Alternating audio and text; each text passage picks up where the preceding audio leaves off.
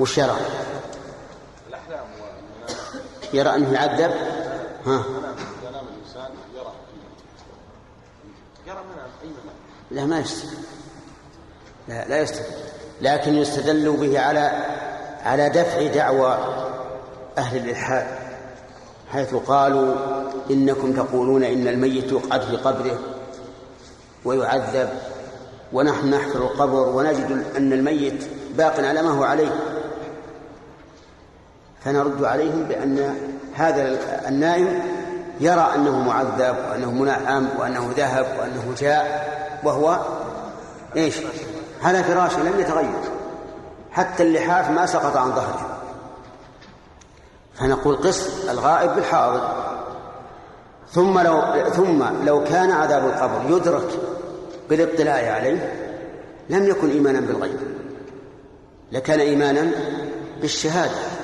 والإيمان بالشهادة لا ينفع. يعني الإنسان إذا عاين إذا عاين الشيء فإن إيمانه به لا ينفع. ترى الكافرين عند ترى الكافرين عند نزول عند حضور الأجل تراهم يؤمنون. ولكن هل ينفعهم ذلك؟ لا. فرعون لما أدركه الغرق قال آمنت أنه لا إله إلا الذي آمنت به بنو إسرائيل وأنا من المسلمين. شوف إلى إلى الحد يعني اعترف لله تعالى بالتوحيد ثم اعترف أنه تابع لبني إسرائيل. لقوله آمنت به بنو إسرائيل ولم يقل لا أنه لا إله إلا الله. إشارة إلى أنه ذل حتى صار تابعا لبني إسرائيل بعد أن كان متجبرا عليه. نعم. إيش؟ يعدي يعدي يعذب يعزيه. من التعزية إيه يعزيه. يعزيه. إيش؟ يعزيه إيه. إيه نعم. إيه. يعني بعض المسلمين يعزونه؟ إيه. لا يقول العلماء يقول لا بأس. لا بأس أن يعزي الكافر. وبعضهم يقول لا يجوز. وبعضهم فصل قال إن فعلوا إن فعلوا بنا ذا فعلنا اعتمادا على قول الله تعالى وإذا حييتم بتحية فحيوا بأحسن منها أو ردوها وهذا أقرب. أنهم إن كانوا يفعلون بنا ذلك فعلنا. لكن هل نقول عظم الله أجرك وأحسن عزاك وغفر لميتك لا لا لا. ما نقول هذا.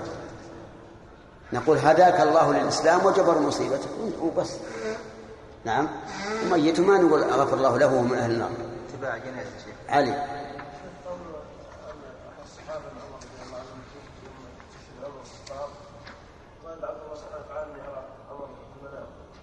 ولم يرى عمر الا بعد سنه كامله قال يا عمر يدعك الله اني اراك ما قال قال عمر رضي الله عنه اني هو الان افقر من الحساب إيش؟ هو الان افقر من الحساب ها؟ مم. وكنت له كنت؟ اهون تهاون إيه؟ اي نعم. ها؟ قولنا أكثر من الكذب. هذه أكثر من الكذب. وين السيرة ما أكثر المنتشر وهو كذب. عمر بن الخطاب قتل شهيدا والشهادة تكفر كل شيء. كل شيء تكفره إلا الدين ولم نعلم أنه كان مدينا.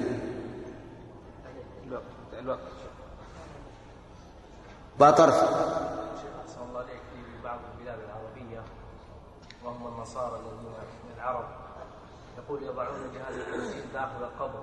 يضعون إيش؟ جهاز التسجيل داخل القبر. يقول نحن نريد نصدق. هل كلامكم صحيح أيها المسلمون؟ حينما تقولون أن عذاب القبر ونعيم القبر ثابت نريد نصدق بهذا الكلام وما أريد أن أقرأ القرآن ولا السنة لكن أريد من عقلي أصدق هل هذا صحيح أو لا اي نعم فماذا نقول؟ هل شيء يسمع صياح الميت؟ ها؟ لو أنا نقول بسيط نقول لو أراد الله أن تسمعوه بالمسجل لأسمعكم إياه بآذانكم ليش مسجل؟ ما له حاجة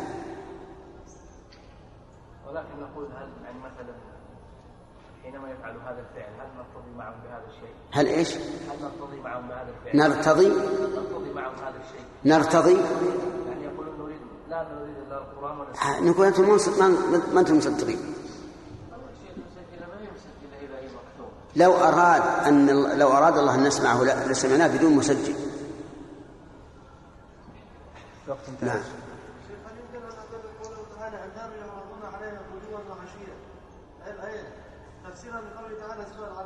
شيخ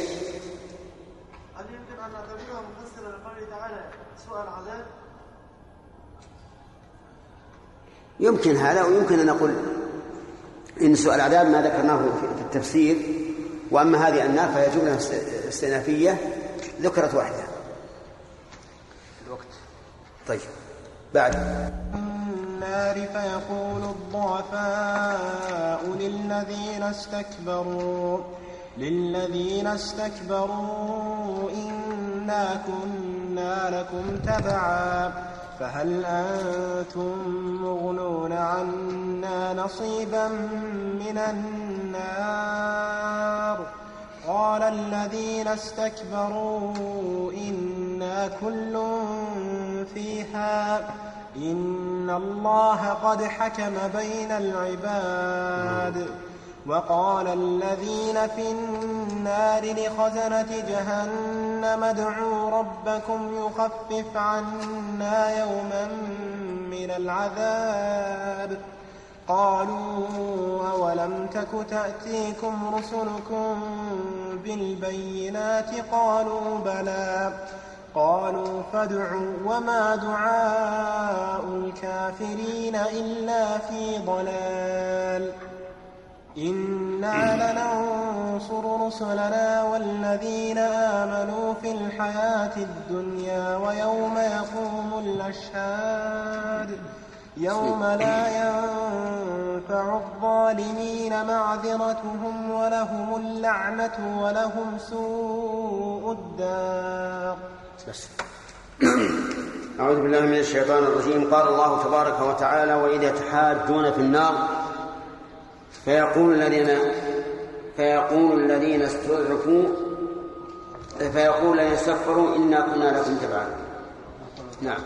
وإذ يقول وإذا تحاجون في النار فيقول الضعفاء للذين استكبروا إنا كنا لكم تبعا.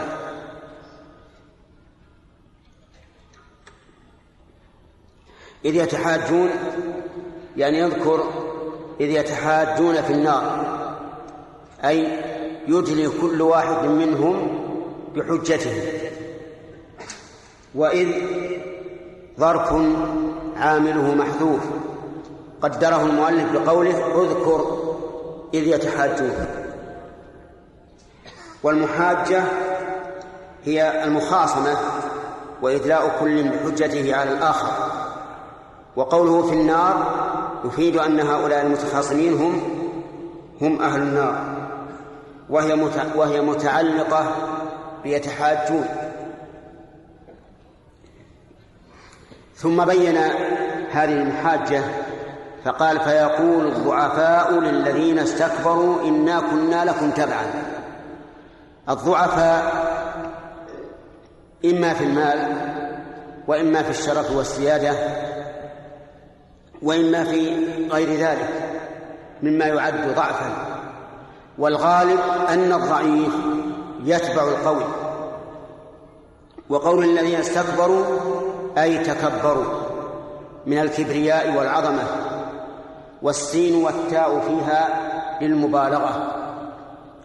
إنا كنا يعني في الدنيا لكم تبعا جمع تابع أي متبعين. فهل أنتم مغنون عنا نصيبا من النار؟ يعني هل تجازوننا على متابعتنا إياكم بأن تتحملوا عنا شيئا من النار؟ وقول فهل أنتم مغنون؟ قال المفسر دافعون. شيء عنا نصيبا من النار جزءا من النار. انظر كيف يتوسل هؤلاء إلى هؤلاء الضعفاء إلى الذين استكبروا كيف يتوسلون إليهم بما قدموا من متابعتهم ليتحملوا عنهم نصيبا من النار فكان جواب الذين استكبروا قال الذين استكبروا إنا كل فيها إن الله قد حكم بين العباد وإذا كنا كلا في وإذا كنا كلا فيها فكيف نغنيكم؟ كيف نغنيكم نصيبا من النار؟ وهذه حجة ببيان الواقع.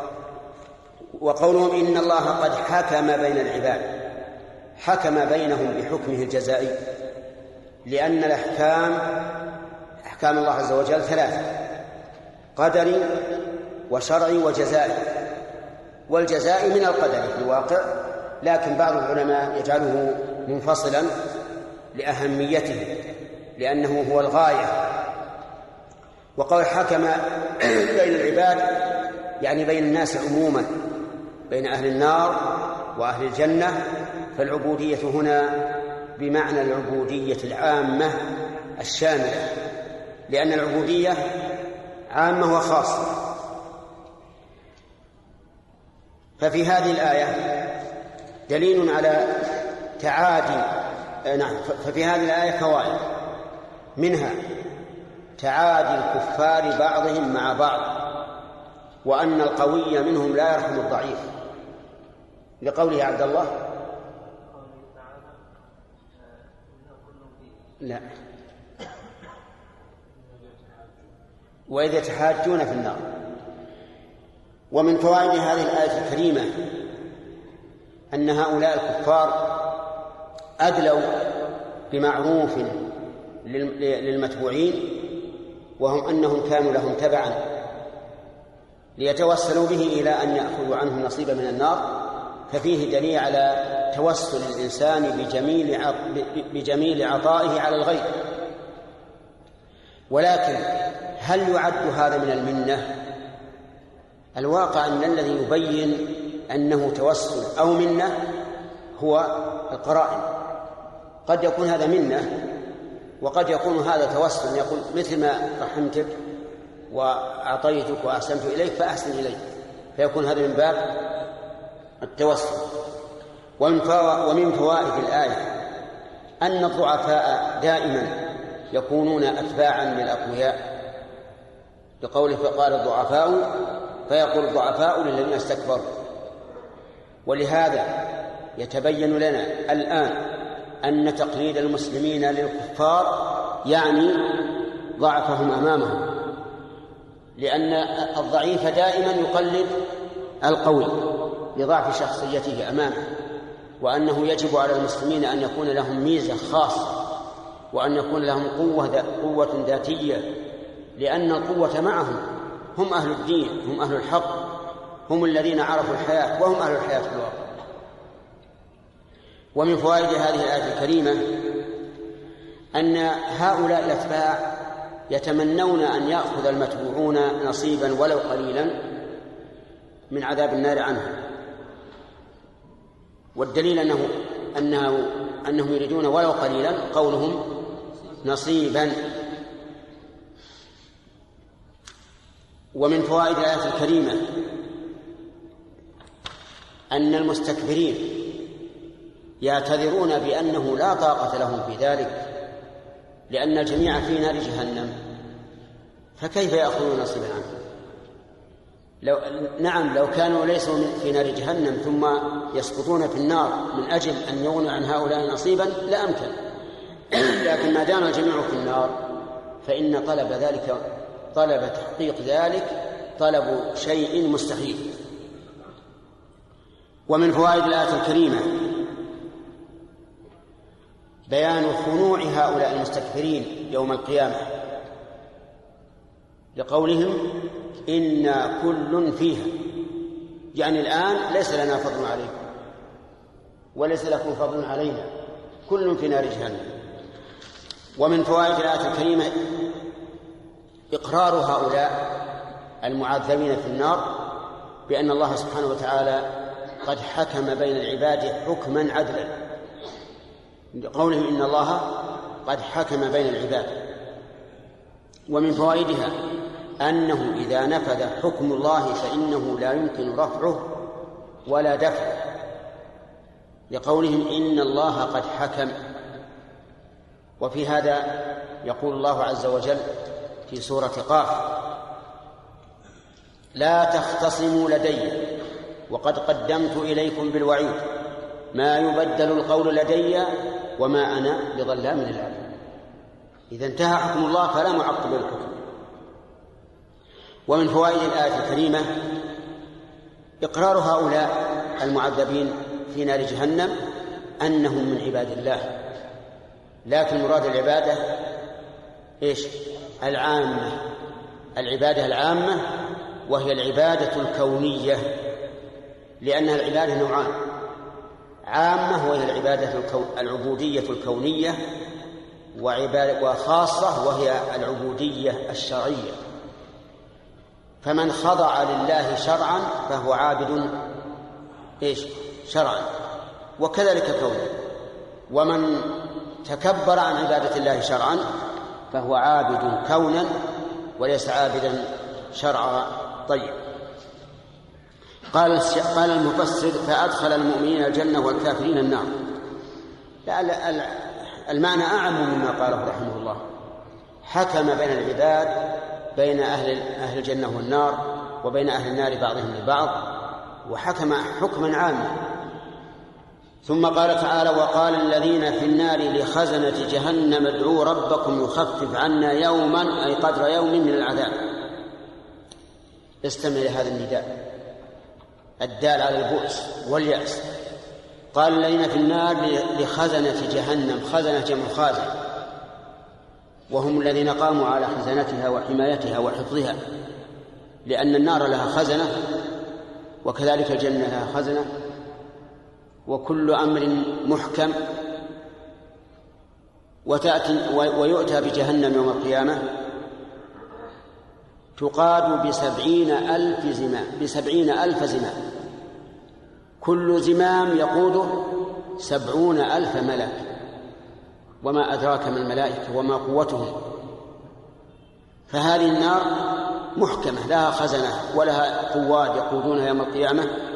قال الذين في النار لخزنة جهنم وجهنم اسم من أسماء النار. قيل إنها عربية وقيل إنها عجمية. فعلى القول بأنها عربية تكون مأخوذة من الجهمة وهي الظلمة لأن نار سوداء مظلمة أعاذنا الله وإياكم منها. وعلى القول بأنها أعجمية يقال إن أصلها كهناء ولكنها عربت حتى صارت جهنم وهي من أسماء النار. يقول ادعوا ربكم يخفف عنا يوما من العذاب ويقولون هذا والله أعلم حين يقولون لربهم عز وجل ربنا أخرجنا منها فإن عذنا فإنا ظالمون قال اخسروا فيها ولا تكلموا. حينئذ يتوسلون بغيرهم أن يكلموا الله.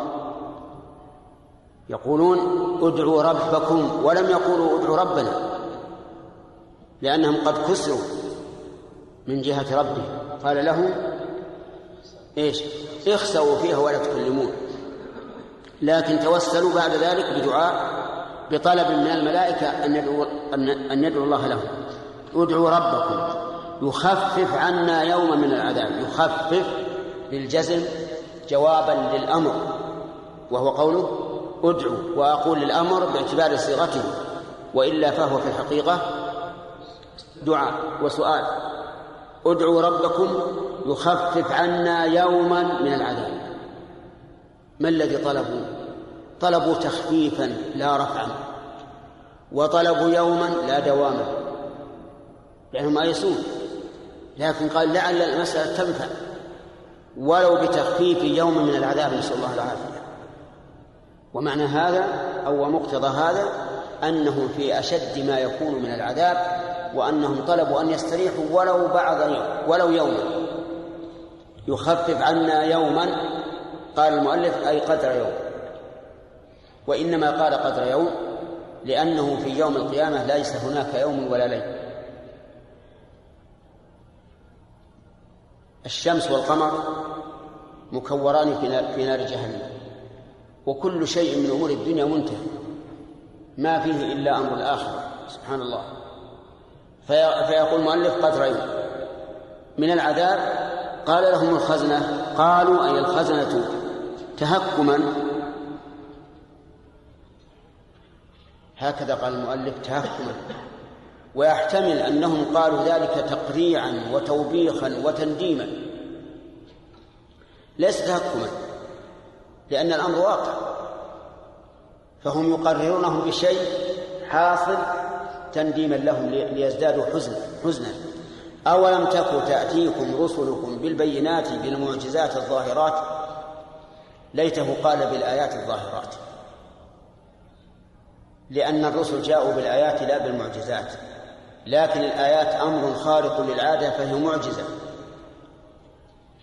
وقد بينا في في كرامة الأولياء في التفسير في التوحيد أن الأولى أن تسمى أن يسمى ما جاءت به الرسل من الدلالة على رسالتهم آيات. بالبينات قالوا بلى. أي فكفروا بهم قالوا فادعوا هذا. التهكم قوله أولم تك تأتيكم رسلكم بالبينات. مثل هذا التعبير يقع كثيرا في القرآن. أي أن الهمزة تأتي ثم يأتي بعدها حرف عطف. مثل أولم يسيروا أفلم يسيروا أثم إذا ما وقع آمنتم به وما أشبه ذلك. فكيف نقول في إعرابها؟ نقول في إعرابها وجهان للنحويين. الوجه الأول أن الجملة معطوفة على ما سبق وأن الواو مقدمة على محلها وأن التقدير في أولم تكن وألم تكن.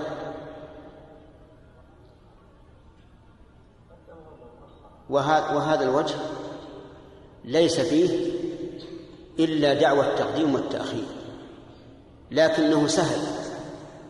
يعني يسهل أن تقول هذا معطوف على ما سبق.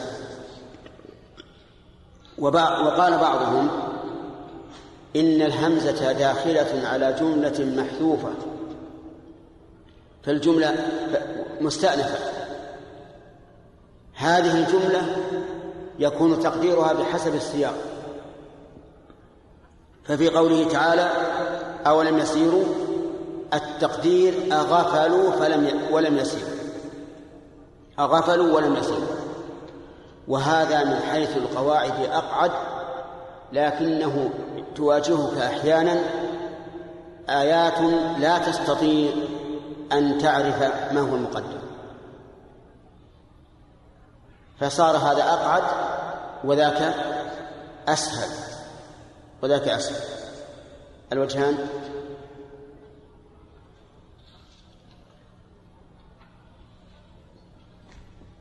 أجب.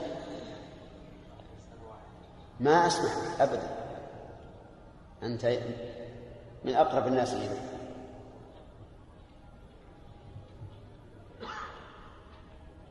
أنا عندي مما دمر الأدمغة الآلة الحاسبة كمبيوتر الفرائض المسجلات.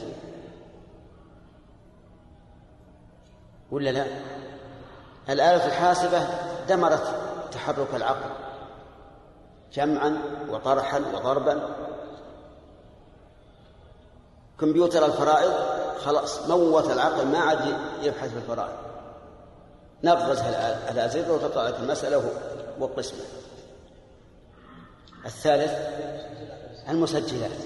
كان مش لازم اني أتابع المعلم. المسجل عندي ولا طلعنا؟ استمعت له ما الذي قلنا في مثل هذا التركيب؟ أولم يسيروا أفلم يسيروا ثم إذا ما وقع. في وجهان في وجهان أي أن تكون هناك الوجه الأول أن يكون تقديم وتأخير. الوجه الأول أن تكون الجملة معطوفة على ما سبق. طيب. وقدمت الهمزة لأن وليس في هذا إلا أن نقول الهمزة مقدمة الواو. الواو نعم مؤخرة عن مكانها. طيب. الوجه الثاني أن تكون أن تكون بعد بعد الهمزة جملة مقدرة أن تكون الهمزة داخلة. على جملة محذوفة. نعم. مقدرة وتقدر حسب السياق. نعم. كل كل جمل بحسبها. طيب. وهذه أقعد ولكن فيها صعوبة. صعوبة في إيش؟ في التقدير. في التقدير. لأنك لا أحيانا لا تكاد تعرف ما الذي يناسب المقام. وتلك أسهل. أسهل. عرفتم يا جماعة؟ هذا الإعراب في كل تقدير يجيك على هذا هذا الوجه. طيب وقوله أولم تأتي أولم تك تأتيكم؟ أولم تك تأتيكم؟ آه، الاستفهام هنا للتقرير. ويقال كلما دخل الاستفهام على نفي فهو للتقرير. كقوله تعالى ألم نشرح لك صدرك؟ ألم نشرح لك؟ ألم يكن نطفة من مني يمنى؟ أليس الله بعزيز الانتقام وما أشبه ذلك. يقول كلما دخل الاستفهام على النفي فهو للتقرير. طيب إذا نحن نقول للتقرير. لكن هل يخرج عن معنى التقرير أو يضم إلى معنى التقرير معنى آخر بحسب السياق؟ ها؟ الجواب نعم. ففي قوله ألم نشرح لك صدرك؟ هو للتقرير إظهارا لمنة الله عليه أولم تكن تأتيكم رسلكم للتقرير إيش؟ توبيخا وتندي وتنديما. طيب. أولم تكن نعم. قالوا بلى. قالوا بلى. جواب الاستفهام المقرون بالنفي الإثبات ببلى الإثبات ببلى وجواب الاستفهام غير المقرون بالنفي. الإثبات بنعم وجواب الاستفهام المقرون بالنفي في حال النفي. نعم. وجواب الاستفهام المقرون بالإثبات في حال النفي. لا. يعرف الفرق. يقال إن ابن عباس رضي الله عنه وعن أبيه قال في قوله تبارك وتعالى ألست بربكم؟ قالوا بلى. قال لو قالوا نعم لكفروا. لو قالوا نعم لكفروا. وقال الفقهاء لو قيل للرجل ألست طلقت امرأتك؟ فقال نعم. لم تطلق. آه لا تشوش. قيل له ألست قد طلقت امرأتك؟ قال نعم. ألست طلقت امرأتك؟ قال نعم. لا تطلق. وإن قال بلى. طلقت. طيب. قال ابن عباس لو قالوا نعم لكفروا. وهذا مسلم فيما إذا كان الإنسان يعرف اللغة العربية جيدا. وأما العامي فعنده نعم وبلى سواء. ولهذا لو قيل للعامي ألست طلقت امرأتك؟ قال نعم. إيش يكون؟ على قول الصحيح تطلق. العبرة بالمعاني على أنه جاء في اللغة العربية جواب هذا بنعم. ومنه قول العاشر أليس الليل يجمع أم عمرو وإيانا فذاك لنا تداني؟ أم عمرو معشوقته أليس الليل يجمع أم عمرو وإيانا؟ فذاك لنا تداني. نعم وترى الهلال كما أراه ويعلوها النهار كما علاني فقال إيش؟ نعم لكن الرجل هذا قنوع. اكتفى أن يجمع الليل أن يجمعه الليل مع معشوقته ولو كان في المشرق وهو بالمغرب. وكذلك النهار. وترى الهلال كما يراه. هي في المشرق ترى الهلال وهو في المغرب يرى الهلال يكفي. نعم اقتران. على كل حال الآن فهمنا جواب الاستفهام المقرون بالنفي إثباتا. بلى ونفيا. نعم. والاستفهام المقرون بالإثبات إثباتا. ونفيا. لا. بارك الله فيك. قالوا بلى. قالوا بلى يعني قد أتتنا ولكنهم والعياذ بالله كفروا. قالوا فادعوا. هذا الأمر للتهكم لأن الملائكة تعلم أنهم لن يقبل منه. تعلم أنه لا يقبل منه. فقوله ادعوا تهكم بهم والتهكم هو الذي يسمى عندنا في اللغة العامية ها؟ الهك. تعرفون الهك؟ هككت عليه. يعني لعبت بعقله. فهنا قالوا فادعوا تهكما بهم لأن الملائكة تعلم أنهم لن يجابوا قالوا فادعوا أنتم فإنا لا نشفع للكافرين. لأن الشفاعة للكافرين مضيعة وقت. إذ أن الكافر لا تنفع فيه الشفاعة. إلا كافرا واحدا نفعت فيه الشفاعة بالتخفيف عنه. من؟ أبو طالب. نفعت شفاعة الرسول عليه الصلاة والسلام فيه فقط. لو جاء أبو بكر أو عمر يشفع في أبي طالب رد. لكن النبي صلى الله عليه وسلم قبلت شفاعته في عمه أبي طالب فخفف عنه العذاب. لماذا؟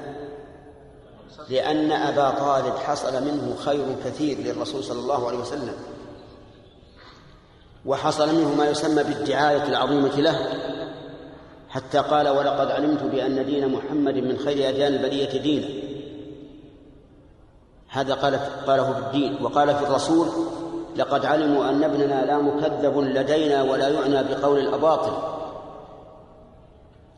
ودافع عنه. وحوصر معه في الشعب فلذلك قبل الله سبحانه وتعالى شفاعة الرسول صلى الله عليه وسلم فيه أن يخفف عنه. أما شفاعة الرسول في أمه فمنعه الله. في أمه وهي أقرب من عمه. لما استأذن الله أن يستغفر لها قال لا. ولما استأذنه أن يزور قبرها قال نعم أذن له. فزار النبي صلى الله عليه وسلم قبر أمه وقف عليه وجعل يبكي لكن لا يدعو له وأبكى من معه. فالكفار لا تنفع فيهم الشفاعة لأن الشفاعة مضيعة بلا فائدة ثم هي لن يؤذن فيها من قبل الله ولا يمكن أبدا شفاعة بدون إذن الله. قال تعالى وما دعاء الكافرين إلا في ضلال. وما دعاء الكافرين ما نافية ما نافية حجازية. ودعاء اسمها. ربنا افتح بيننا وبين قومنا بالحق. هل هذه حجازية؟ نعم. هل هي حجازية يا أخوان؟ فيها ماء وما دعاء الكافرين ها؟ أنا اللي أقول أفتح. على أنكم غلطتم أنتم شئت بعضكم يكتب. لما قلت أنا ما حجازية شرع بعضكم الكتاب. يكتب أنها ما حجازية. فأسألكم الآن أقول اللهم افتح بنا وبين قومنا بالحق. هل هي حجازية؟ لماذا؟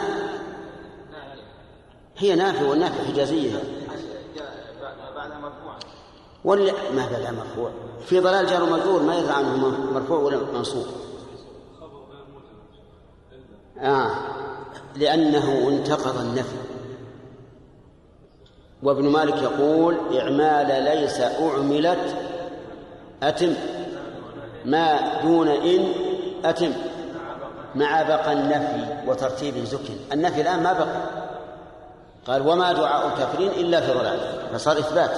صار إثباتا. إذا ما هنا؟ ليست حجازية لاتفاق اللغتين لغة التميميين والحجازيين فيها وأنها لا تعمل في هذه الحال. وما دعاء الكافرين أي ما طلبهم الكافرين إلا في ضلال أي في ضياع. وقول المؤلف انعدام فيه نظر الضلال الضياع وعدم الاهتداء. فما دعاء الكافرين إلا في ضلال. لا يقبل دعوة لا تقبل دعوة الكافر أبدا. إلا في حال واحدة أو في حالين. انتبه. تقبل دعوة الكافر في حالين. الحال الأولى إذا كان مضطرا لقوله تعالى أمن يجيب المضطر إذا دعاه ويكشف السوء ولقوله تعالى وإذا غشهم موج كالظلل دعوا الله مخلصين له الدين فلما نجاهم إلى البر. وإنما أجيبت دعوة المضطر لصدق لجوئه إلى الله. لأن المضطر صادق اللجوء إلى الله. الحالة الثانية إذا كان مظلوما فإنها تقبل دعوته على ظالمه. كقول الرسول صلى الله عليه وسلم اتق دعوة المظلوم فإنه ليس بينها وبين الله حجاب. وهذا وإن كان يخاطبه في قوم أسلموا لكنها عامة. وإنما أجيبت دعوة الكافر مع إذا كان مظلوما إقامة للعدل.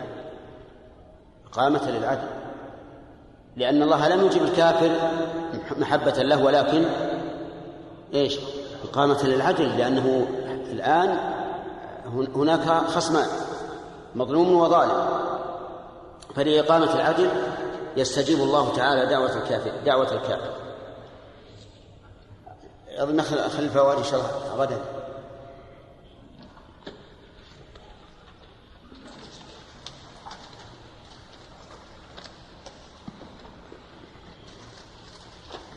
سم ها؟ سؤال؟ طيب. ها؟ إيش؟ البيت الذي ذكرته أم ام عمر أو عمار ام نعم أي نعم.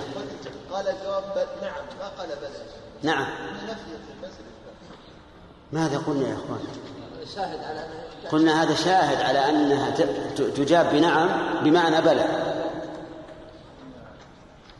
وقلنا لكم إننا إذا قلنا للعامي الذي قيل له ألست طلقت امراتك قال نعم قلنا إنها تطلق.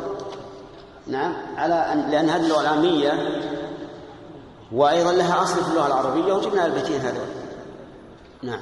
شيخ فيه حديث يدل على ما جاء به البيت هذا من من الشيخ على أن بلى على أن نعم تكون هل يطلب الحديث دليلا على إثبات مسألة لغويه نعم يا شيخ خير من تكلم بالفصحى رسول الله لكن إذا جاء عن العرب ما يحتاج دليل لأن قول العرب هو الدليل. ألم تعلم أن بعض النحويين يقول لا نستدل بالحديث على اللغة العربية؟ الرواة يعني. اسمع لا تعلل. أنا أريد أنا أقول ألم تعلم؟ قل نعم ولا بلى؟ ها قل. قل. إذا بلى. قال بعض النحويين إنه لا يستدل بالحديث النبوي على اللغة العربية. لماذا؟ لأن الرواة يجوزون رواية الحديث بالمعنى. ومن المعلوم أن من بين الرواة من تغيرت لغته. الإمام أحمد قديم. ومن أئمة الحديث. وسمعتموه مر علينا في قواعد اللغة العربية وش, وش يقول في أي أي شيء؟ يقول إيش؟ نعم. وهكذا الرواة ربما نقلوا بالمعنى على لغتهم التي يتكلمون بها فحصل الخطأ. أما القرآن فنعم لأنه متواتر منقول بالتواتر. لكن أكثر العلماء أو لكن كثيرا من علماء النحو يقولون إنه يحتج بالأحاديث النبوية على اللغة العربية لأن الأصل عدم التغيير.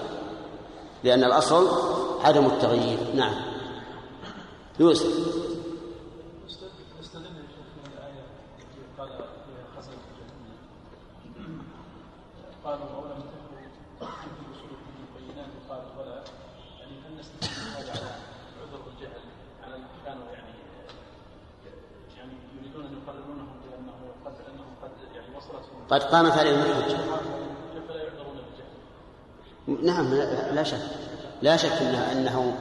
انهم أنها تدل على أنهم لو لم تاتهم لعذروا وقال لكن قد يقال إن قصدهم بذلك إقامة الحجة عليهم لانها قد قامت.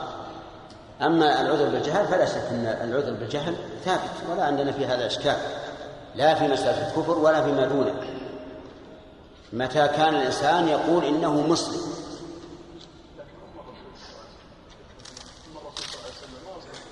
اي نعم.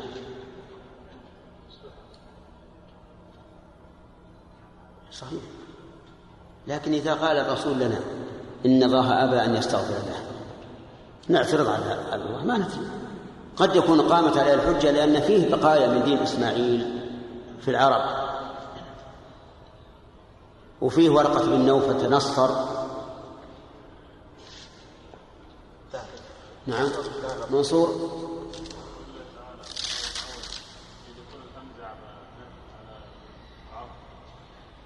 يعني ما يقال ان تقديم العطف على الهمزه اقعد لأن الاصل عدم الحذف والأصل عدم التح... الأصل عدم مخالفة الترتيب.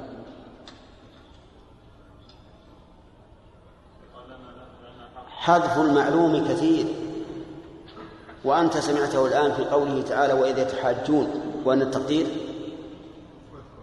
منصور طيب حذف ما يعلم كثير في القرآن وفي اللغة العربية لكن الترتيب والزحلقة هذا قليل. إلا أني قلت لكم إن الإقلال بالترتيب هنا أيسر للإنسان لأن أحيانا حقيقة ترد عليك آيات ما ما تدري تقدر إلا أن تقول إن عرفت التقدير فاسلك الأقعد وإن لم تعرف فاسلك الأسهل لتكون متتبعا للرخص. يصلح؟ إي نعم ما يخالف. يعني رخص النحويين ما في مانع. إحنا قلنا لكم قاعدة مفيدة جدا. فيما إذا اختلف النحويون في شيء فالصواب لننصر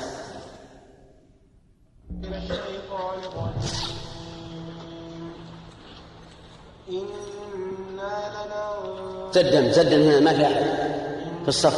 هنا هنا.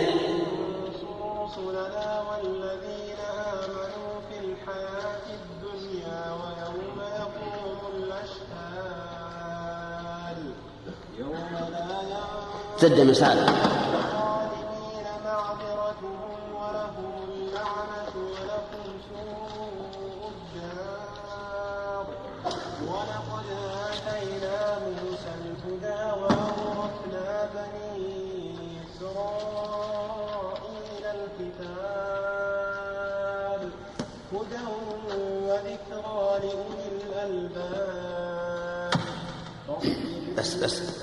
أعوذ بالله السميع العليم من الشيطان الرجيم.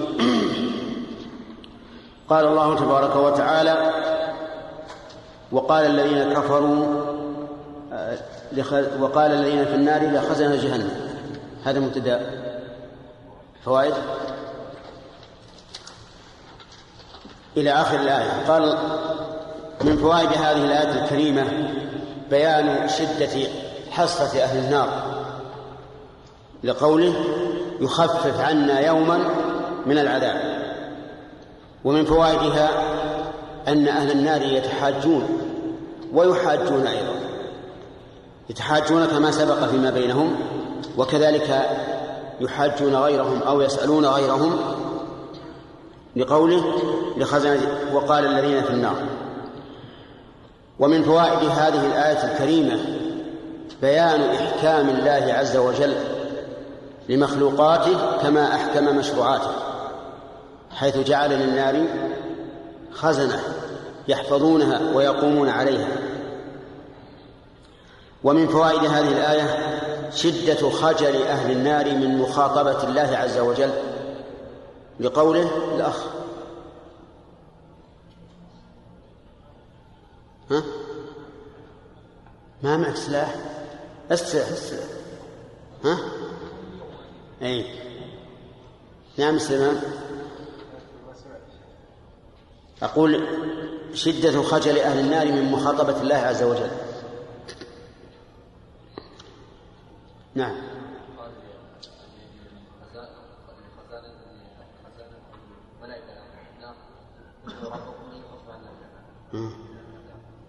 أنهم توسلوا بقول الخزنة أن يدعوا ربهم ولم يقولوا ادعوا ربنا. هذا يدل على أن نعم على أن هذا بعد أن قال الله لهم اخسعوا فيها ولا تكلمون. ومن فوائد هذه الآية الكريمة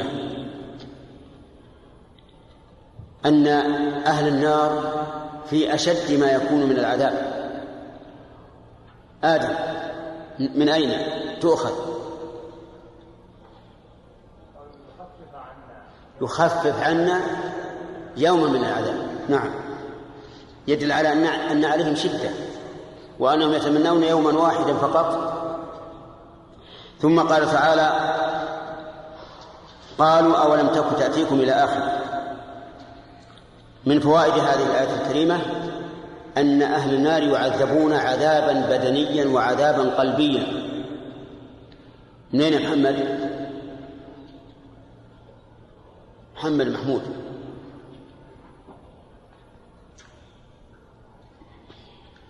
الطاهر. التقريع والتوبيخ له. أولم تأتيكم رسلكم بالبينات؟ فهذا يكون أشد. شد عليهم من عذاب البدن.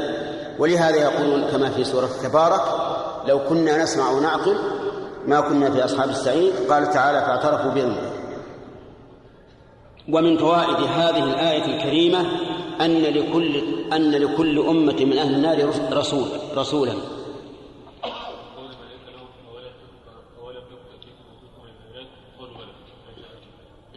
رسلكم. كل أمة لها لها رسول. طيب.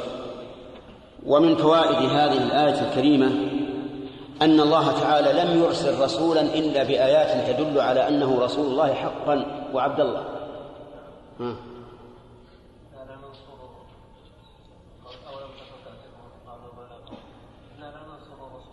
وين أنت عبد الله هذا نعم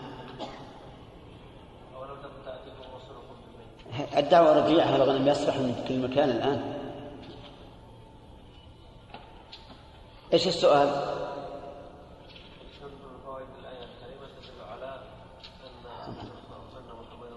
اللي جنبك شنو؟ أما تأخر أنت ولا خلوه يتقدم؟ ها؟ من؟ نعم. شرافة. لقوله بالبينات. صحيح. بالبينات. طيب. ومن فوائد الآية الكريمة أن الاعتبار بالوصف أن أن الاهتمام بالوصف أشد من الاهتمام بالأصل. الاهتمام بالوصف أشد من الاهتمام بالأصل لأن الوصف هو اللي يبين الأشياء. من أين؟ قوله بالبينات آه. ولم يقل بال- بالآيات البينات. تمام. من قوله بالبينات حيث أتى بالوصف وطوى ذكر الموصوف لأن المهم هو الأصل الوصف. طيب. ومن فوائد الآية الكريمة تهكم الرسل بهؤلاء أي بأهل النار. ها؟ أي نعم لا.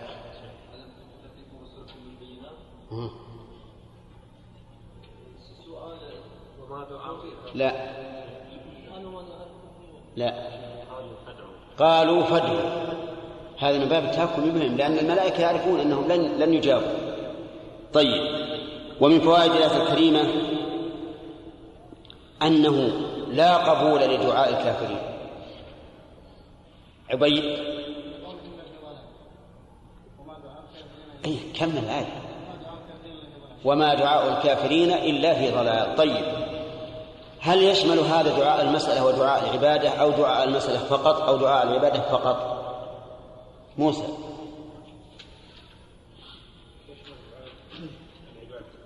ف يعني يختص بدعاء العبادة ها؟ العمل هو هي العبادة. نعم.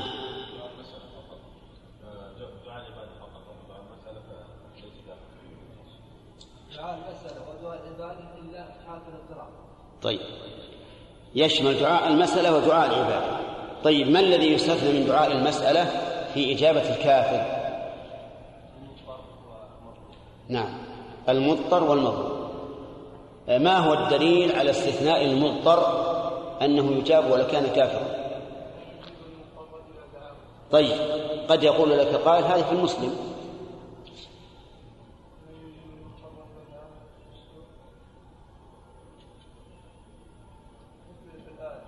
ما في ما ما في كمالها شيء لك؟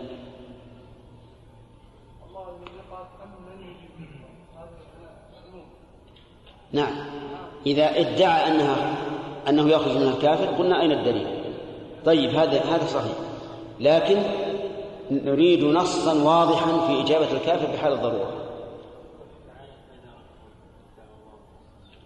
نعم. قوله تعالى فإذا ركبوا في الفلك دعوا الله مخلصين له الدين فلما نجاهم البر إلى البر إذا هم يشركون طيب صحيح.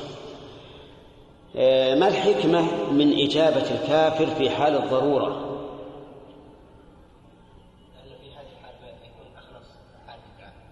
لأنه في هذا الحال يكون مخلصا له في الدعاء مظهرا للافتقار إليه فيجيبه الله. المظلوم الدليل على أنه يجيب دعوة الكافر المظلوم. أي نعم.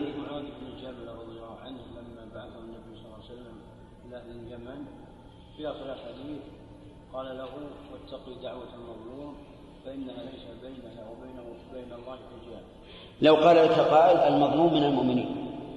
لم يخصص في هذا الحديث. طيب ما الحكمة من من إجابة دعوة المظلوم الكافر؟ لإقامة العدل. أحسنت. بارك الله فيك.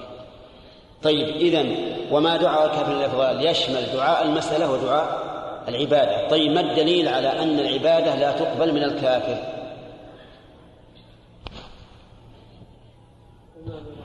لا الأخ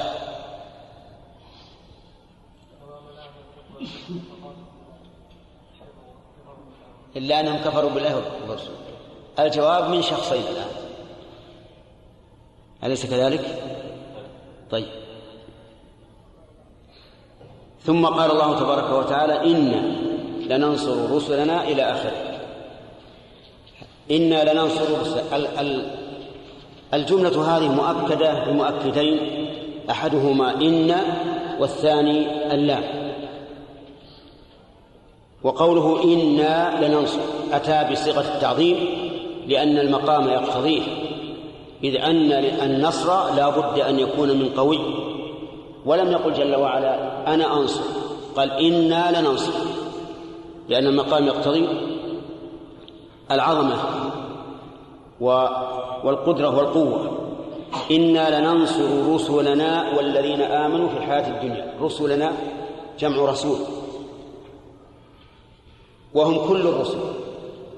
لأن لأن رسل جمع مضاف والجمع المضاف يكون يكون للعموم.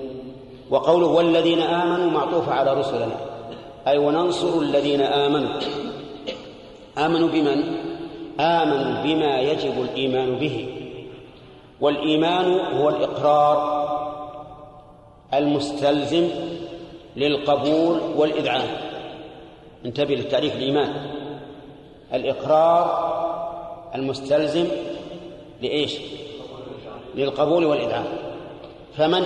فمن أنكر فليس بمؤمن ومن أقر ولم يقبل فليس بمؤمن ومن أقر ولم يذعن فليس بمؤمن فأبو طالب مثلا مقر برسالة الرسول عليه الصلاة والسلام لكنه لم لم يقبل ولم يذعن فلا يكون فلا يكون مؤمنا فالذين آمنوا هم الذين أقروا بقلوبهم وأذعنوا واستسلموا بجوارحهم وقبلوا ما أخبرت به الرسل. هؤلاء هم المؤمنون. وقوله في الحياة الدنيا وفي الآخرة متعلق بننصر.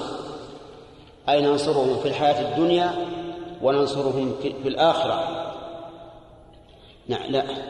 في الحياة الدنيا ويوم يقوم الأشهاد. ويوم هذه معطوفة أيضا على ما سبق وهي متعلقة بننصر أي وننصرهم يوم يقوم الأشهاد وذلك يوم القيامة.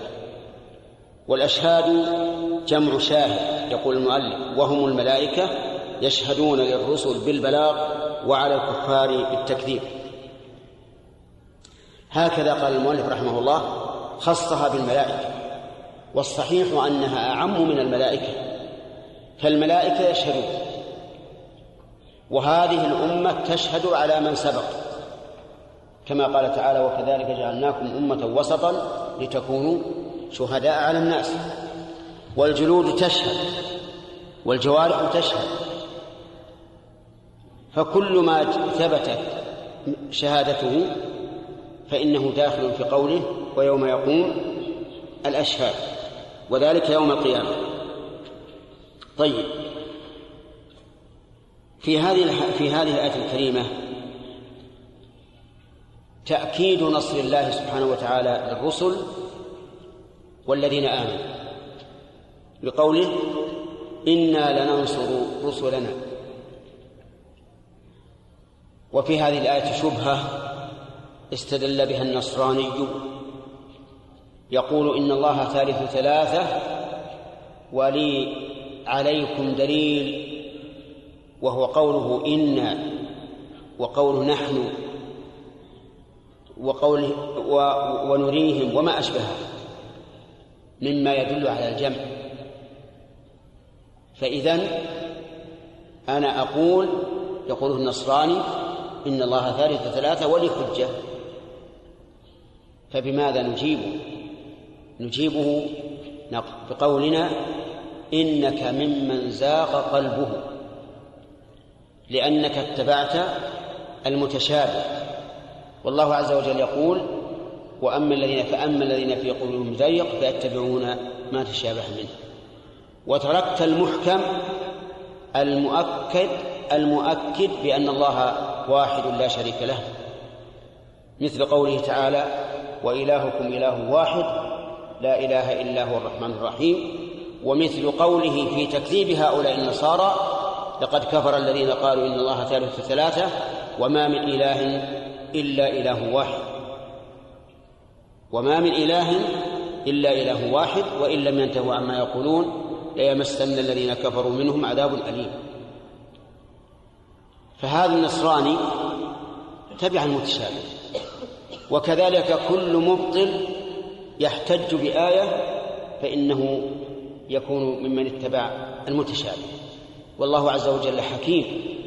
جعل في آياته الشرعية وفي آياته الكونية أيضا ما يكون متشابها ابتلاء وامتحانا. لإيش؟ للذين آمنوا والذين في قلوبهم زيغ. الآن انظر إلى القرآن انظر إلى السنة. تجد في بعض الأحاديث أو في بعض الآيات ما ظاهره التعارض. أو في بعض الأحاديث أو الآيات ما ظاهره باطل. مثلا هذا إن سلمنا ولا ليس فيها في القرآن ولا في السنة الصحيحة ما ظاهره باطل إطلاقا. لكن هذا من باب التنزل مع الخصم ونقول هذا من باب من باب الابتلاء والامتحان. كذلك في الآيات الكونية نجد أن الله تعالى يصيب الناس بكوارث عظيمة. تموت بها الأنفس تدمر بها البلاد يفسد بها الحرث والنسل حتى يبلو العباد ولا نبلونكم حتى نعلم المجاهدين منكم والصابرين. وانتبه لهذه النقطة وهي امتحان الله تعالى العباد بما يأتي من الآيات الشرعية والآيات الكونية. طيب إذا رددنا على النصراني الذي ادعى تعدد الآلهة بقول بمثل قول محتجا بمثل قوله تعالى إنا لننصر رسلنا إلى آخره وفي الآية إشكال وهو أن الله تعالى ذكر أن من الناس من يقتلون الأنبياء بغير حق يقتلون الأنبياء فأين النصر في الحياة الدنيا؟ أين النصر في الحياة الدنيا لمن قتل؟ والجواب من أحد وجهين إما أن يكون المراد بالنصر نصر ما جاءوا به من الشرع وبيان أنه وبيان أنه حق وبيان أنه حق وهذا ثابت لكل لكل رسول. وهل تأييد ما جاء به الرسول نصر له أو لا؟ نصر له لا شك لا شك أنه نصر وحينئذ لا يستثنى من الرسل أحد لا يستثنى من الرسل أحد إذا قلنا إن المراد بالنصر نصر ما جاء ما جاءوا به من الحق. فاهم يا آدم؟ وين أنت؟ طيب. وإما أن يرى أن يراد برسلنا الذين أمروا بالجهاد الذين أمروا بالجهاد. لأن النصر يقتضي أن أن يكون هناك إيش؟ جهاد ينتصر فيه أحد الطرفين على الآخر. فيكون المراد بالرسل هنا ليس جميع الرسل بل من؟ امشي. بل من أمروا بالجهاد وحينئذ يزول الإشكال. هذا باعتبار النص في الحياة الدنيا. أما باعتبار النصر يوم يقوم الأشهاد فلا يستثنى أحد ولا إشكال فيه. ومن فوائد الآية الكريمة أنه أن نصر الله العبد في الدنيا نعمة. يعني له أن يفرح بها. للإنسان أن يفرح بما أعطاه الله تعالى من النصر سواء نصرا فعليا أو قوليا. المهم أن الإنسان إذا نصره الله عز وجل على من نوأه يعتبر هذا نعمة ومنة من الله عز وجل. فليفرح به الإنسان بقوله تعالى قل بفضل الله وبرحمته فبذلك فليفرحوا. من فوائد الآية الكريمة إثبات الأشهاد يوم القيامة لقوله ويوم يقوم الأشهاد. طيب من فوائد الآية الكريمة التحذير من مخالفة الرسل من ذلك اليوم الذي يقوم فيه الأشهاد. لأنه في ذلك اليوم ما يستطيع أحد يكذب. يعني لو أن الإنسان أنكر وكذب من يشهد عليه؟ جوارحه. تشهد عليه جوارحه. قال الله تعالى ثم لم تكن فتنتهم إلا أن قالوا والله ربنا ما كنا مشركين. يقولون هذا لأنهم لأنهم يشاهدون المخلصين ينصرون يوم القيامة. فيقول والله ربنا ما كنا مشركين. رجاء أن إيش؟ أن ينصروا معهم. فقال الله عز وجل انظر كيف كذبوا على أنفسهم. هم كذبوا على أنفسهم.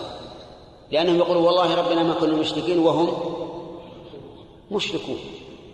بل قال الله تعالى ولو ردوا لعادوا لما نهوا عنه وإنهم لكاذبون. ثم قال الله تعالى نعم. الآن استدركنا على المفسر رحمه الله. ماذا؟ قصره الأشهاد على الملائكة. وقلنا إنها أعم. ثم قال تعالى يوم لا ينفع بالياء والتاء. بالياء ينفع بالتاء تنفع. إذن هما قراءتان. سبعيتان. لأن المؤلف إذا أتى بصيغة قراءة على هذا الوجه فمعناه أنهما قراءتان قراءتان سبعيتان أما إذا قال وقرئ فهو للشاذ قراءة الشاذ. أما طيب بالتاء واضح وبالياء. بالتاء واضح لأن معذرة مؤنث فالفعل يكون معها مؤنثا لكن بالياء. نقول أولا أنه فصل بين الفعل والفاعل. وثانيا أن التأنيث هنا ليس إيش؟ ليس حقيقيا. وابن مالك يقول وإنما تلزم فعل مضمر متصل أو مفهم ذات حر يوم لا ينفع الظالمين معذرة المراد بالظالمين هنا الكافرون. قال الله تعالى والكافرون هم الظالمون. معذرتهم يعني عذرهم. عندي بالشرح قال عذره أو اعتذاره. يعني عذرهم فيما سبق أو اعتذارهم فيما لحق في ذلك اليوم. هم يعتذرون لكن لا يقبل لا يؤذن لهم فيعتذرون. ولهم اللعنة أي البعد من الرحمة ولهم سوء الدار. لهم اللعنة. كيف قال لهم اللعنة؟ هل اللعنة مطلوبة حتى تأتي باللام؟ قيل إن اللام هنا بمعنى على. كقوله تعالى أولئك عليهم لعنة الله عليهم. فاللام هنا بمعنى على. والصواب أن اللام على بابها وأنها ليست بمعنى على بل هي بمعنى الاستحقاق. بمعنى الاستحقاق. يعني أنهم يلعنون لعنا يستحقونه فهي أبلغ من قوله عليهم من وجه وتلك أبلغ من وجه آخر. المهم أن اللام هنا بمعنى على معناها الأصل الاستحقاق. وهنا نقول لكم إذا ورد تفسيران في كتاب الله العزيز أحدهما يؤيده اللفظ والثاني لا يؤيده اللفظ فبأيهما نأخذ؟ الأول وإن كان كل من المعنيين محتملا لكن ما يوافق ظاهر الأخ هو الأولى ولهم اللعنة ولهم سوء الدار. اللعنة هي البعد عن الرحمة. وقول اللعنة لم يبين ممن فتعم. أولئك عليهم لعنة الله والملائكة والناس أجمعين. وفي آية أخرى ويلعنهم اللاعنون فكل شيء يلعنهم نسأل الله العافية. ولهم سوء الدار. آه نعم سوء الدار الآخرة أي شدة عذابها. لهم سوء الدار. يحتمل أن تكون من باب إضافة الصفة إلى الموصوف أي الدار السوء. ويحتمل أن يكون على بابها والمعنى لهم سوء الدار أي أي السيء في الدار. وعلى كل حال ما المراد بسوء الدار؟ يقول المؤلف شدة عذابها ولكن لو قيل إن سوء الدار ما يسوء من العذاب الشديد وغير الشديد لكان أعم. ثم نعم يوم لا ينفع الظالمين إلى آخره موضع يوم لا ينفع الظالمين مما قبل. نقول هي بيان يعني عطف بيان من قوله ويوم يقوم الأشهاد. فيستفاد من ذلك فوائد. أولا أن الظالمين لا ينفعهم العذر ولا الاعتذار يوم يقوم الأشهاد. كقوله يوم لا ينفع الظالمين معذرته من فوائدها أيضا أن الكافرين أن الكافرين ظلمة. وهو كذلك. والشرك بالله أظلم الظلم كما قال النبي عليه الصلاة والسلام حين سئل أي الذنب أعظم قال أن تجعل لله ندا وهو خلقك. وهذا حق الذي خلقك وأعدك وأمدك ثم تشرك به هذا أظلم الظلم. إن الإنسان لو أهدى إليه شخص عشرة ريالات لاستحيا أن يناله بسوء. فكيف بمن أهدى إليك حياتك كلها؟ كيف تشرك به وتكفر به؟ إذن هو عن الشرك إيش؟ أظلم الظلم. من فوائد الآية الكريمة أن الكافرين يوم القيامة يعتذرون ولكن لا يقبل. لقوله يوم لا ينفع الظالمين معذرتهم. فإن قال قائل كيف الجمع بين هذه الآية وبين قوله تعالى هذا يوم لا ينطقون ولا يؤذن لهم فيعتذرون؟ الجواب أن ما بصفة عامة أن ما ورد عليك في في مما يكون يوم القيامة أو من أوصاف يوم القيامة مما ظاهره التعارض فاعلم أنه لا تعارض فيه. انتبه للقاعدة يا عبد الله إيش قلت؟ قلت يعني من التي تفهم أن ما ورد على الإنسان يوم القيامة مما ظاهره فإنه لا نعم سواء كان ذلك في وصف اليوم أو في وصف المحشورين أو في وصف العذاب فإنه لا يمكن أن يكون فيه التعارض أبدا لماذا؟ لأن اليوم طويل مقدار اليوم كم؟ خمسون ألف سنة فيمكن أن تتغير فيه الأحوال. يكون أول له حال للناس حال وآخر للناس حال وما أشبه ذلك. فمثلا قوله تعالى هذا يوم لا ينطقون ولا يؤذن لهم فيعتذرون. هذا يدل على أنهم في ذلك اليوم هم سكوت. لا يؤذن لهم بأي كلام. في فينتهز الفرصة بالاعتذار. لكن في في موقف آخر إيش؟ يعتذرون ولكن لا تنفع لا ينفعهم الاعتذار. وهذا أولى من قول بعض العلماء يوم لا ينفع الظالمين معذرتهم لو اعتذروا. لأنه على هذا التقدير يكون الكلام كلاما فرضيا لا واقعيا. صح؟ لا ينفعهم لو اعتذروا. فأيما أولى أن نحمل أن نحمل الكلام على أنه واقع أو على أنه مفروض؟ الأول على أنه واقع. فنحن نقول يعتذرون في وقت ولا يعتذرون في وقت آخر. ومن فوائد الآية الكريمة أن الكافرين مستحقون للعنة الله. فهل يعني ذلك أنه يجوز أن نلعن الكافرين. الجواب أما على سبيل العموم فنعم. لنا أن نقول لعنة الله على كل كافر. وكان من قنوت أبي هريرة رضي الله عنه أنه يلعن الكفرة في قنوت الوتر. اللهم لعن الكفرة الذين كذبوك وكذبوا رسولك. هذا لا بأس به. طيب وهل نلعن نوعا معينا من الكفرة كاليهود والنصارى؟ نقول اللهم لعن اليهود اللهم لعن النصارى. الدليل.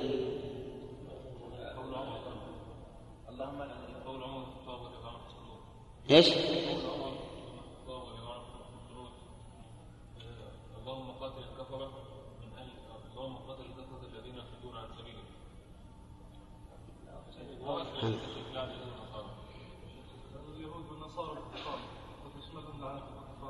بس هم معينون معينون.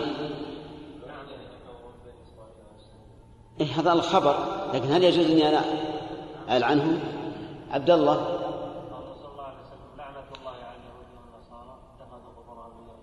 طيب أحسنت. لكن قال بعض الناس إما اجتهادا وإما محاباة لليهود والنصارى. قال إن الرسول دعا عليهم باللعنة في حال معين حين اتخذوا قبور أنبيائهم مساجد. لعنهم كأنه يقول لأنهم اتخذوا. فيقال التعليل لا يقتضي تخصيص المعلوم. العلة لا تقتضي التخصيص. هم لعنوا من أجل هذا ومن أجل غيره أيضا. فالصحيح أنه يجوز أن نلعن اليهود والنصارى على سبيل التخصيص. فنقول لعنة الله على اليهود والنصارى. سواء قرنا بذلك فعلا من أفعالهم يقتضي اللعن أو لا. طيب إذن لنا أن نلعن الكفار على سبيل العموم. وهل نلعنهم على سبيل التعيين؟ أما إن كان حيا فلا يجوز. كان حيا لا يجوز. لا يجوز أن ألعن شخصا معينا ولو كان من أكثر الكفار ما دام حيا. الدليل والتعليل. الدليل أن النبي صلى الله عليه وسلم لما صار يقول اللهم لعن فلانا وفلانا ممن عينهم من أئمة الكفر قال الله تبارك وتعالى ليس لك من من الأمر شيء. أو يتوب عليهم أو يعذبهم فإنهم ظالمون. فنهاه. وقال ليس لك من الأمر شيء. وإذا كان رسول الله صلى الله عليه وسلم ليس له من الأمر شيء فما بالك بمن دونه؟ طيب. وأما التعليل فإننا نقول لا تلعن. ادعو الله له بالهداية. لأنك لا تدري ربما يكون هذا العدو للإسلام اليوم هو ولي الإسلام في يوم آخر. ألم يكن عمر من أعداء أعداء الإسلام؟ بلى. ألم يكن خالد بن الوليد وجعفر بن أبي طالب ممن اقتحموا الجبل في أحد ليقتلوا الرسول وأصحابه؟ نعم. وماذا كانوا؟ عكرمة نعم عكرمة بن أبي جهل. وماذا كانوا؟ كانوا من قواد المسلمين. كان عمر خليفة الخليفة الثاني في هذه الأمة. إذا يا أخي لا تدعو على شخص معين من الكفار باللعنة. لكن هل يجوز أن أدعو الله له بالهداية؟ ها؟ يجوز. يدعو لفلان وفلان لا, لا نريد أن نعين أن الله يهديه. سبحان الله. طيب رئيس دولة. أحسن. طيب إذن الهداية لا بأس ندعو أما اللعن فلا. ومن فوائد الآية الكريمة أن الظالمين وهم, وهم الكافرون لهم سوء الدار يوم القيامة وهي جهنم والعياذ بالله. لقوله تعالى ولهم سوء الدار. ومن فوائد الآية الكريمة أن هذا العذاب أي هذا اللعنة وهذا السوء كان هؤلاء مستحقين له. لقوله لهم لهم اللعن ولهم سوء الدار. والله أعلم.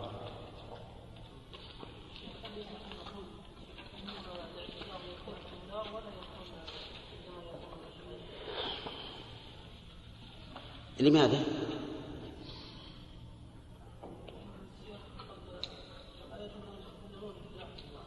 وقبل وقبل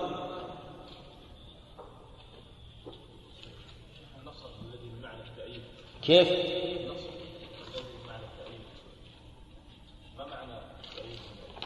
كيف؟ نعم لم أفهم ما تقول.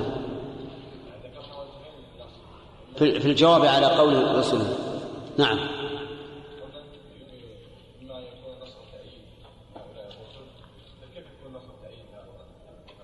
كيف يكون إيش؟ كيف يكون نصر تأييد على إيش؟ إي نعم. كون الله عز وجل يقول اذكر في الكتاب إدريس اذكر في الكتاب فلان اذكر في الكتاب فلان. مو هذا نصرها. نصر. إن الله يرفع لهم ذكرهم ويبين أنهم على حق. نعم. عبيد عبيد.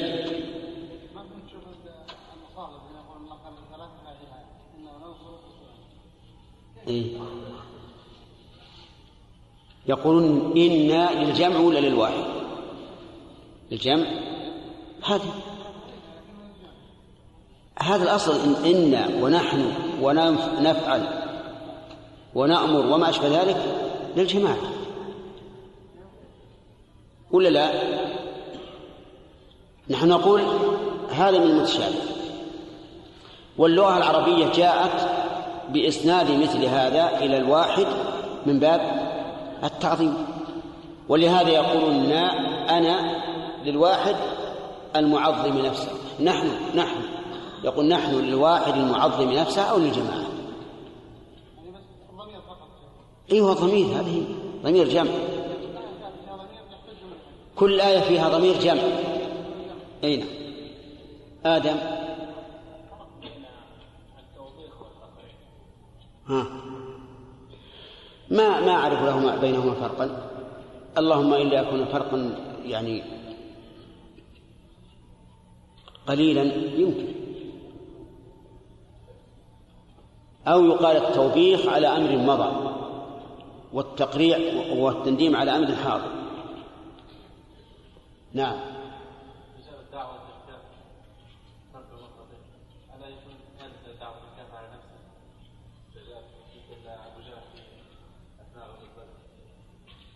وش قال؟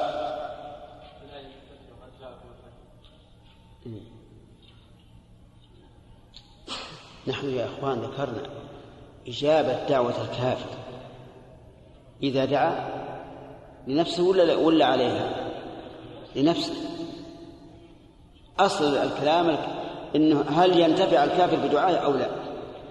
ومعلوم أنه إذا دعا على نفسه وأجيب نعم فهذا ضر عليه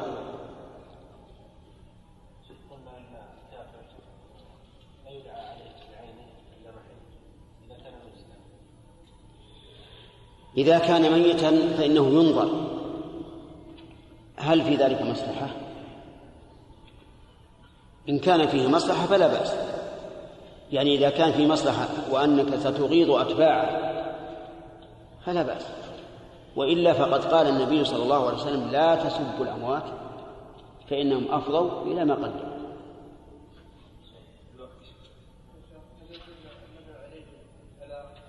بالهلاك. طيب عندنا الآن دعاء بالهلاك ودعاء باللعنة ودعاء بالهداية. أي أحسن؟ طيب بدل ما تقول اللهم أهلك يعني الله يقدر يهلك ولا يقدر يهديه؟ نعم. ما يمكن إنسان يقول اللهم أهلك بدل اللهم اهده إلا من شدة الغيرة أو الغضب عليه. نقول هدد ما يخالف لكن إذا هداه الله جعل بدل هذه الأذية منحة وعطية. نعم؟ نعم إن أردت أن تقول اللهم أهلكه ما دام مثلا مضادا للمسلمين أو ما أشبه ذلك؟ فتقيد؟ نعم. يلا الباب. ما في أحد سم. أعوذ بالله من الشيطان الرجيم. ولقد آتينا موسى الهدى وأورثنا بني إسرائيل الكتاب هدى وذكرى لأولي الألباب. فاصبر وعد الله حق واستغفر لذنبك وسبح بحمد ربك بالعشي والإبكار.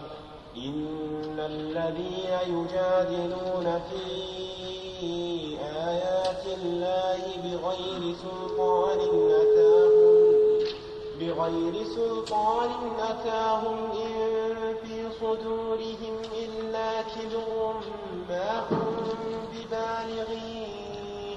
فاستعذ بالله إنه هو السميع البصير. بس. أعوذ بالله من الشيطان الرجيم. قال الله تبارك وتعالى ولقد آتينا موسى الكتاب ولقد آتينا موسى الهدى وأورثنا بني إسرائيل الكتاب. هذه الجملة ولقد آتينا مؤكدة بثلاثة مؤكدات. الأول القسم الذي دلت عليه اللام والثاني اللام والثالث قد وهذه الصيغة تأتي في القرآن كثيرا. وقول آتينا بمعنى أعطينا يقال أتينا ويقال آتينا أتينا بمعنى جئنا وآتينا بمعنى أعطينا وهي تنصب مفعولين ليس أصلهما المبتدأ والخبر. المفعول الأول هنا موسى والثاني الهدى. موسى هو ابن عمران أحد أولي العزم الخمسة وهم محمد وإبراهيم وموسى ونوح وعيسى. وقولها الهدى أي ما به الهدى أي ما به الهدى. وهذا يشمل الهدى الذي أوتيه حتى اهتدى والهدى الذي يهتدي به الناس. فيكون موسى عليه الصلاة والسلام هاديا مهديا. قال قال قال المفسر التوراة والمعجزات. أما التوراة فظاهر أنها هدى لأنها كتاب شرعي فيه الهدى. وأما المعجزات والصواب أن يقال البينات أو الآيات فإنها هدى لأنه يهتدي بها الناس. إذ أن الناس إذا رأوا الآيات رحمك الله إذا رأوا الآيات اهتدوا. وأورثنا بني إسرائيل الكتاب. أورثنا بني إسرائيل أي جعلناهم وارثين. و ويقول المؤلف أي من بعد موسى. ويمكن أن نقول أورثناه من بعد موسى ومن بعد فرعون. فيكون الله تعالى أورث بني إسرائيل الكتاب من بعد نبيهم ومن بعد فرعون كما قال الله تعالى كذلك وأورثناها بني إسرائيل. الكتاب التوراة وسميت كتابا لأنها مكتوبة وعلى هذا فيكون كتاب بمعنى مكتوب.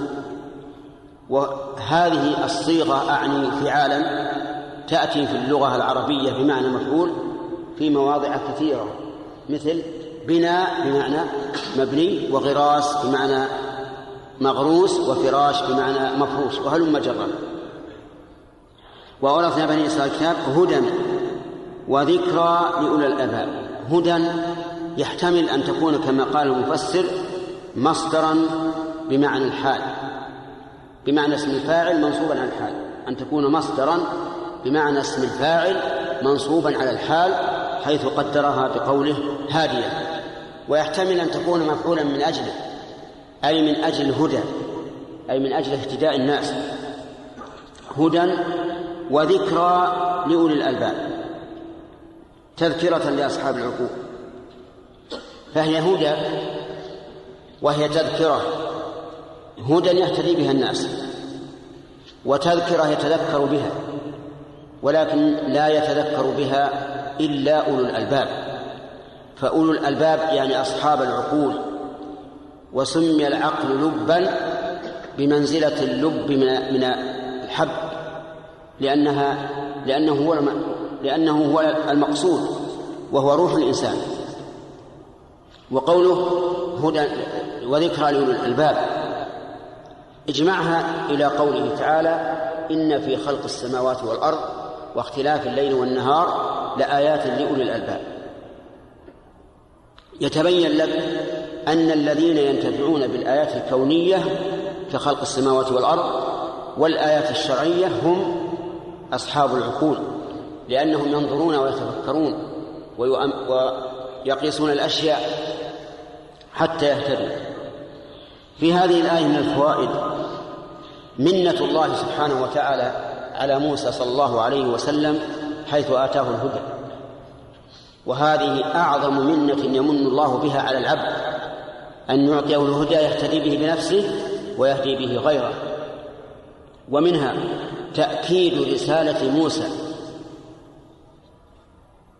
من قوله ولقد آتينا. وعلى هذا فيجب علينا أن نؤمن بأن روس بأن موسى رسول الله صلى الله عليه وسلم. لكن إلى من؟ إلى قومه كما قال النبي صلى الله عليه وعلى آله وسلم وكان النبي يبعث إلى قوم خاص. لكن نؤمن بأنه رسول حق وأنه جاء بالهدى والنور. ومن فوائد هذه الآية الكريمة منة الله على بني إسرائيل حيث قال وأورثنا بني إسرائيل الكتاب. ولكن هل هؤلاء الذين أورثوا الكتاب هل قاموا به؟ الجواب لا ما قاموا به بل كانوا عتاة ظلما بل حتى في عهد نبيهم ما قاموا به. لما قال لهم يا قوم ادخلوا الأرض المقدسة التي كتب الله لكم ولا ترتدوا على أدباركم فتنقلبوا خاسرين ماذا قال؟ قالوا إن فيها قوم جبارين إلى أن قالوا اذهب أنت وربك فقاتلا أما نحن؟ فإنا قاعدون مع أنه مع أنه وعدهم بها. قال الأرض التي كتب الله لكم لكنهم كذبوا الخبر واستكبروا عن الأمر. فهم أعني بني إسرائيل ولا سيما اليهود منهم أخبث أهل الأرض وأعتى أهل الكفر. لم يشكروا نعمة الله عليهم بهذه النعمة أما هذه الأمة فقال الله تعالى ثم أورثنا الكتاب الذين اصطفينا من عبادنا. وهم هذه الأمة فمنهم ظالم لنفسه ومنهم مقتصد ومنهم سابق بالخيرات بإذن الله ذلك هو الفضل الكبير. طيب ومن فوائد هذه الآية الكريمة أن التوراة مكتوبة لقوله الكتاب. كيف كتابتها؟ اقرأ قول الله تعالى وكتبنا له في الألواح من كل شيء موعظة وتفصيلا لكل شيء فخذها بقوة وأمر قومك يأخذ بأحسنها. ومن فوائد الآية الكريمة أن التوراة ذكرى لكن ليس لكل أحد. بل لمن؟ لأولي الألباب. ومن فوائدها أنه لا يتذكر بالآيات الشرعية إلا أولو الألباب وكذلك الآيات الكونية. ومن آيات ومن فوائد الآية الثناء على العقل. الثناء على العقل. لأن أهله هم أهل امشي أهل التذكر الذين ينتفعون بما سمعوا. والمراد بالعقل هنا هل هو عقل الإدراك أو عقل الرشد؟ الثاني عقل الرشد.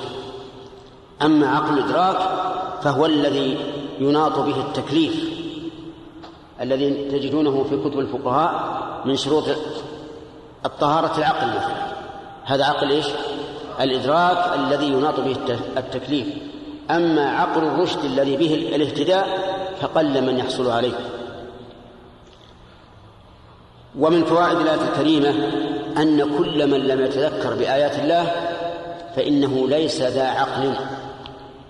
ليس ذا عقل. كذا يا محمود؟ كل من لم يتذكر بآيات الله فليس ذا عقل. فإن قال قائل يرد عليكم أن نجد في أئمة الكفر من هو على جانب كبير من الدهاء والذكاء. فالجواب أن هناك فرقا بين العقل والذكاء. فرق بين العقل والذكاء. ليش؟ لأن العقل يعقل صاحبه عما يضره ولهذا سمي عقلا بمنزلة, بمنزلة العقال البعيد. لكن الذكاء ليس كذلك. الذكاء غريزة أو كسب يجعله الله تعالى في الإنسان وربما يكون بعض الحيوانات أذكى من الإنسان. أليس كذلك؟ الغراب أذكى من ابن آدم الذي قتل أخاه. لأنه علمه كيف يواري سوة أخيه في الحيوانات ما هو أذكى؟ من بني من بني آدم. النملة هذه التي تشاهدون من أذكى الحيوانات. إذا كان في أيام الثمار ثمار الحبوب حفرت لها جحورا وأودعت فيها هذه الحبوب. ولكنها لا تودع الحب على ما هو عليه. تأكل رأس الحبة لئلا تنبت. لأن تعرف إن بقيت الحبة على ما هي عليه نبتت وخربت على نفسها.